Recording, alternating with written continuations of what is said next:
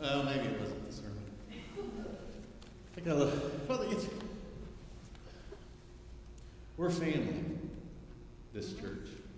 I think, I think it's safe to say, at least in my experience, this, this is the familiest church I've been part of. It's because of the relationships and the connection and the openness here.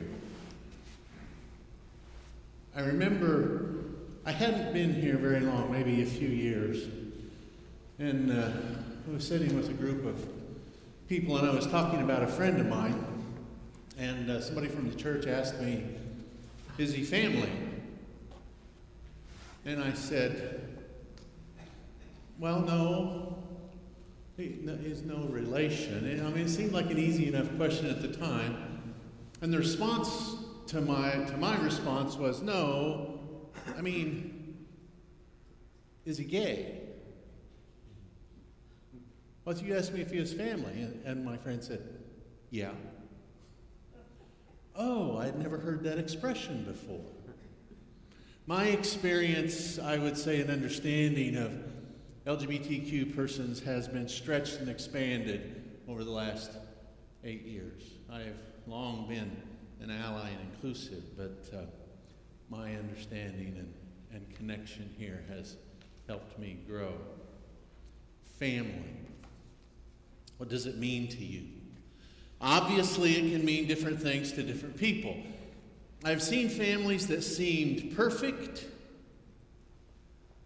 and were filled with trauma and dysfunction.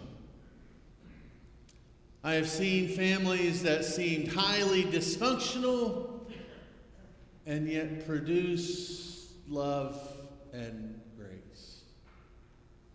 We know just because of recent news stories of highly visible persons in our country who we thought had it all and ended up exiting this life too soon.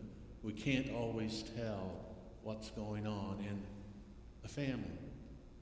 What does it mean to you? When you hear the word family, what comes to mind for you? Anyone? Love. Love? Trust, Trust?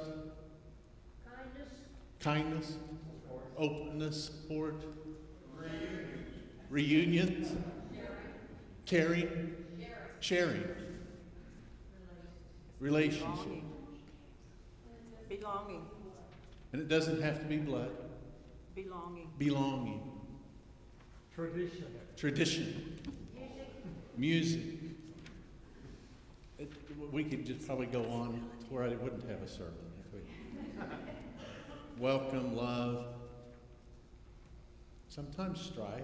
Sometimes struggle. When someone says, I pulled up behind, and I can't remember now what the business was. I pulled up behind a, a van that was obviously at work. I don't know if it was the air conditioner business or something, just a couple days ago coming to work. And, and on the back of the van it said, We treat you like family. And, and every time I see one of those, I'm like, Really? Sometimes that saying can make us feel warm and loved on the inside. And for some of us, it might want to make it the other way. You know, this is uh, this is Pride Month, and I've had friends and family speak out to me against the notion of Pride Month or Pride parades. And I always share with them that it's easy for one to speak out against such things when one has the privilege of being born heterosexual and not have to have a day that speaks to equal rights and non discrimination. Did a little research, oh, six, eight months ago, uh, because I didn't know the, the original origins of that day and this month. The Pride movement began in New York in 1970 after the Stonewall riots in Greenwich Village. The riots spanned over three days and were some of the most prominent instances where LGBT persons resisted against police discrimination. It was kind of a watershed moment, if you will, in LGBTQ history. It's often accredited as the start of the modern gay liberation movement and expanded into a larger rights movement, if you will. Originally, it was solely a political demonstration to voice demands for equal rights and protections, and, and still is. It includes parades by PFLAG and ACT UP during the AIDS epidemic.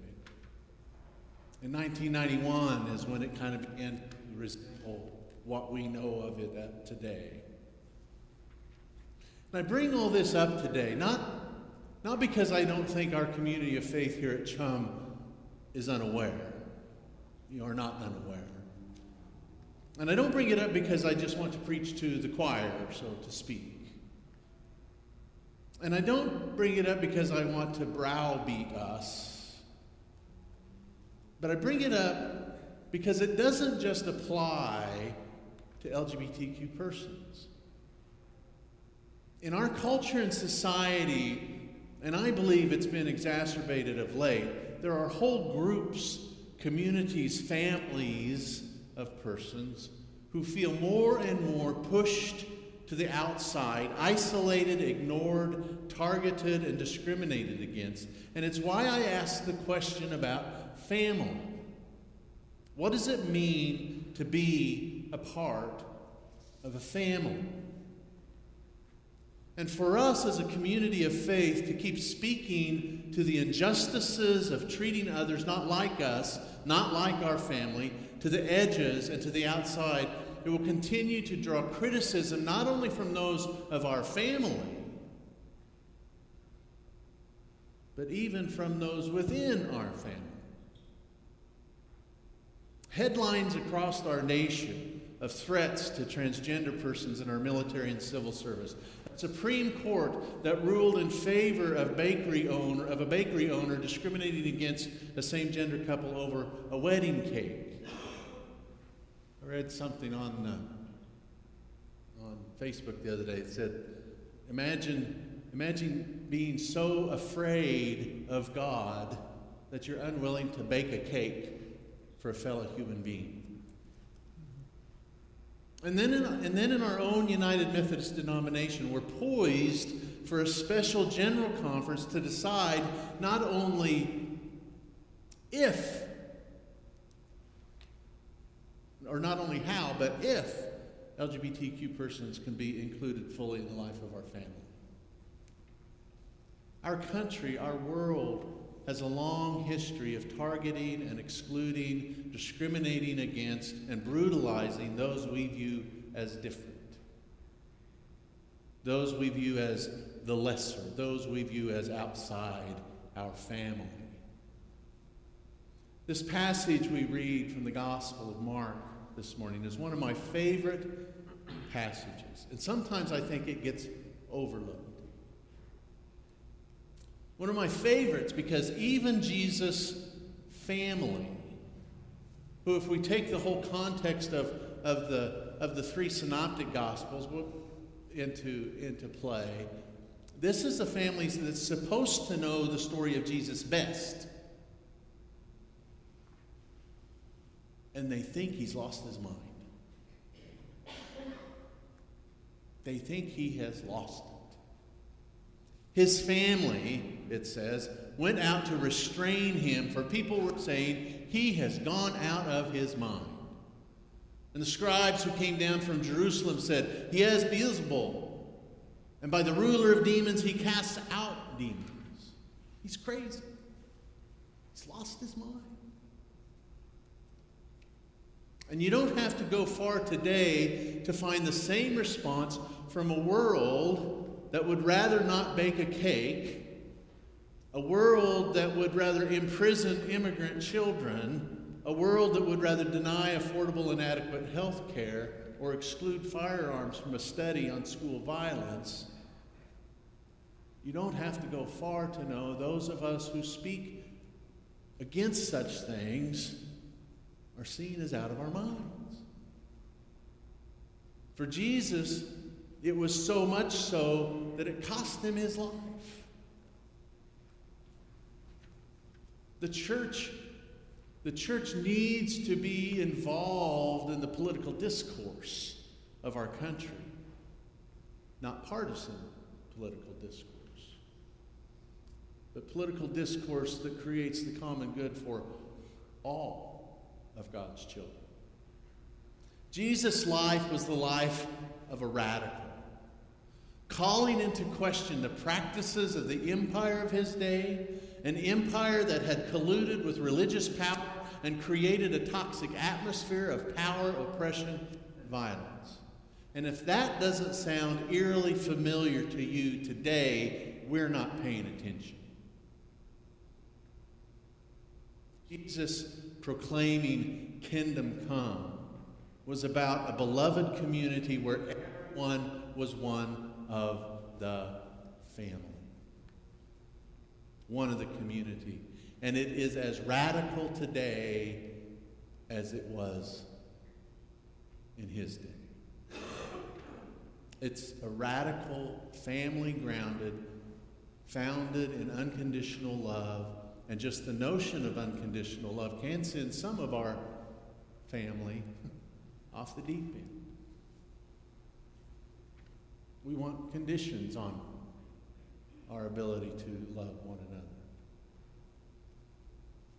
Out of your minds. Going against the flow. Rather than giving in to the fear of not fitting in. Why would we fear God that ache? Really? Amen? Why would we fear a child enough to separate them from their parents and put them behind a fence? Why would we live in such fear that tools of violence are the preferred choice? To choose the other is to be seen out of your mind by some.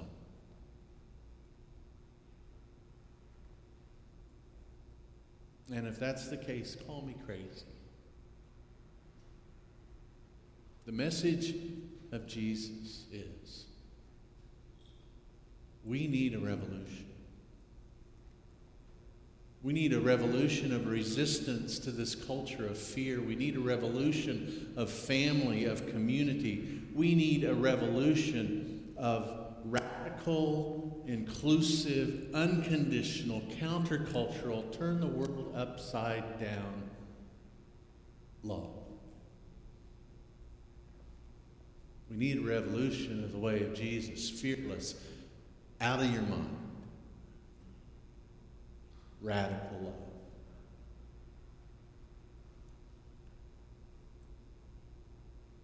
May it be so. May it, may it be now. Amen.